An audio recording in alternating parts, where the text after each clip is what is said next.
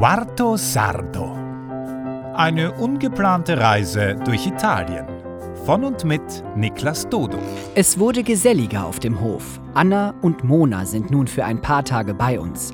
Gott sei Dank waren sie für die Feldarbeit zu haben. Ich hingegen widmete mich dem schon länger vernachlässigten Laboratorio, das sich auf eine gehörige Grundreinigung freuen durfte. Kapitel 33 19. Juli Zu meiner Enttäuschung ist heute strahlender Sonnenschein. Und das bedeutet Arbeit. Gestern mussten wir ja die Dinkelernte aufgrund des feuchten Wetters absagen. Ich habe schon jetzt Kopfschmerzen, wenn ich daran denke. Daher ist von Feldarbeitsfreude nichts zu merken. Dennoch lockt mich die selbstgemachte Marmelade in die gemeinsame Küche. Ich treffe auf Anna und Mona, die mit zerzausten Haaren und müde klimpernden Augen am Küchentisch sitzen. Der Gasherd heizt dem Espressokocher bereits ordentlich ein und wir schnabulieren mit Butter und Brot bewaffnet die süß-saure Marmelade. Es ist eine Schande, dass mir Kaffee nicht schmeckt, so gut wie das hier gerade riecht. Es ist schön, am Frühstückstisch mit den beiden zu reden. Schweigen ist schließlich eine Tugend, der ich mich nach bestem Willen zu entziehen versuche. Jedoch ist mein Großprojekt Laboratorio in deutscher Gründlichkeit säubern noch längst nicht fertig. Ich beschließe daher nach der kleinen Stärkung sofort an die Arbeit zu gehen. Emma lässt sich kaum blicken. Ihr scheint es richtig mies zu gehen. In einem Anflug der totalen Erschöpfung hat sie mich mit der obersten Entscheidungsgewalt über die neue Sortierung des Laboratorio befähigt. Mach dir mal keine Sorgen, Emma. Ich pack das schon. Bin schließlich un quarto sardo. Ich fange mit dem Gewürzregal an, welches ich für Emma direkt am Eingang nahe dem Gasherd neu sortiere. Das Besteck wird in passende große Marmeladengläser gestellt. Von denen gibt es hier nämlich mehr als genug. Genau wie die ganzen Kochlöffel, Schöpfkellen, Teigspaten und so weiter. In den letzten Wochen habe ich einen kleinen Überblick bekommen, welche Utensilien häufig und welche eher selten bis gar nicht benutzt werden. Es wird daher sortiert, eingeordnet, weggeschmissen und neu zusammengestellt. Ich bin erstaunt, wie viel Platz es hier unten eigentlich gibt. Am Mittag stürzt Giuseppe hochempört ins Laboratorio und hält eine Plastikschale vor meine Nase, als hätte er den heiligen Gral entdeckt. Wild gestikulierend fragt er mich, warum diese Schale im Plastikmüll liegt.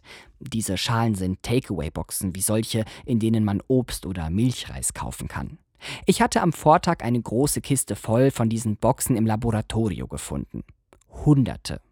Von diesen 100 Stück waren einige wenige schmierig, andere rochen nicht gut und zwei bis drei hatten eine andere Größe und ließen sich so nicht ineinander stecken. Auch Emma war es sehr recht, dass ein Teil der nie genutzten Dinge den Weg zum Müll fand.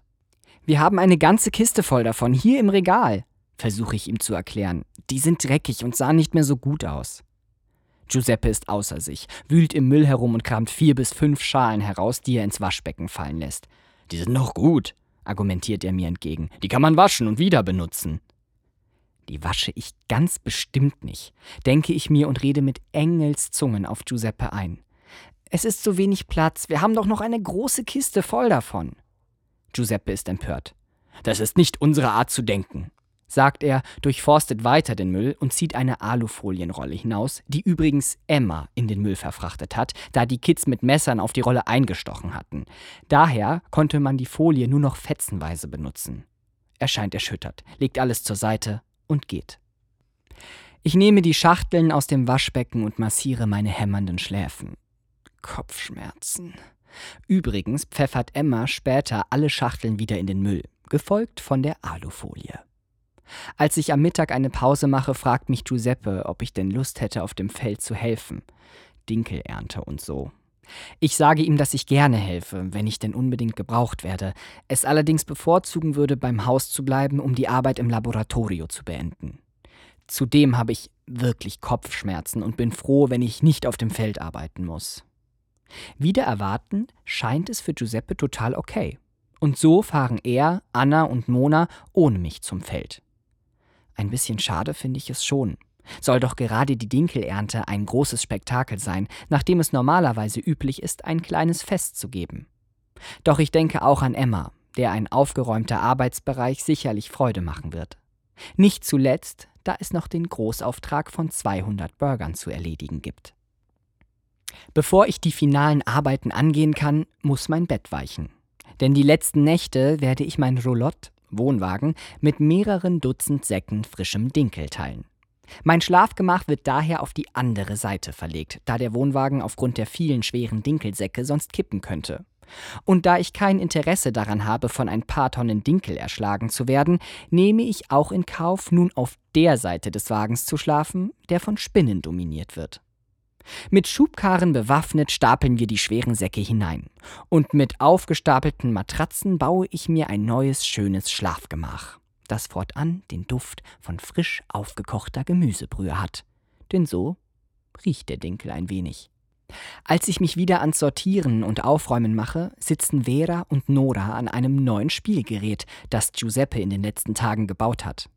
Ein wieder zum Laufen gebrachter Plattenspieler, auf dem sich ein rund ausgeschnittenes Stück Papier dreht. Mit Pinsel und Farbe bewaffnet malen die beiden darauf herum, und durch die Drehung entstehen bunte spiralförmige Meisterwerke, die später stolz Emma gezeigt werden. Also wenn Giuseppe eines kann, dann ist es Heimwerkeln. Ich komme langsam zum Schluss, ich nagele eine Uhr an die Wand, die vorher mit einem umgeknickten Draht an einem Kabel von der Decke hing. Danach schnappe ich mir einen Kreidemarker und schreibe auf die kleine Tafel, die nun auch an der Wand befestigt ist, Sei brillante. Du bist brillant. In dem Moment kommt Giuseppe herein, der ironisch in sich hineinkichert. Sei brillante. Was so viel heißen soll wie, was für eine verschwendete Lebenszeit. Aber das finde ich nicht so schlimm. Denn schließlich ist diese Nachricht ja nicht für ihn, sondern für Emma gedacht. Sie hat sich den Tag ausgeruht und es scheint ihr etwas besser zu gehen. Ich nutze den Moment und führe sie ein wenig aufgeregt in ihr neues Laboratorio. Emma fällt mir sofort um den Hals und ich fühle mich wie Tine Wittler, die aus einer alten, verstaubten Fliegenküche ein romantisches Kochnest kreiert hat. Und auch wenn sich hier eigentlich nichts grundlegend verändert hat, scheint Emma ein riesiger Stein vom Herzen zu fallen.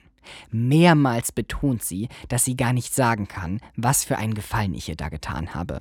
Dazu gibt es viele Baci, Küsschen, Umarmungen und die Erlaubnis, mich an der Bitterschokolade zu vergehen.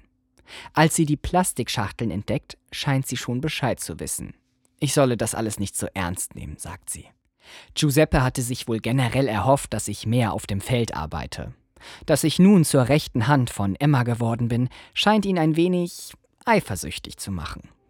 Ich nicke verständnisvoll, gehe mit Emma hinauf in die Küche und lasse mir von allen über die Dinkelernte berichten. Es sind um die 20 Säcke geworden. Weniger als erwartet, allerdings keine Katastrophe. Und daher soll auch gefeiert werden. Aber nicht heute. Denn jeder von uns ist fertig. Dass dafür bei manchen aber nicht nur die schwere Arbeit verantwortlich ist, soll ich in den nächsten Tagen erfahren.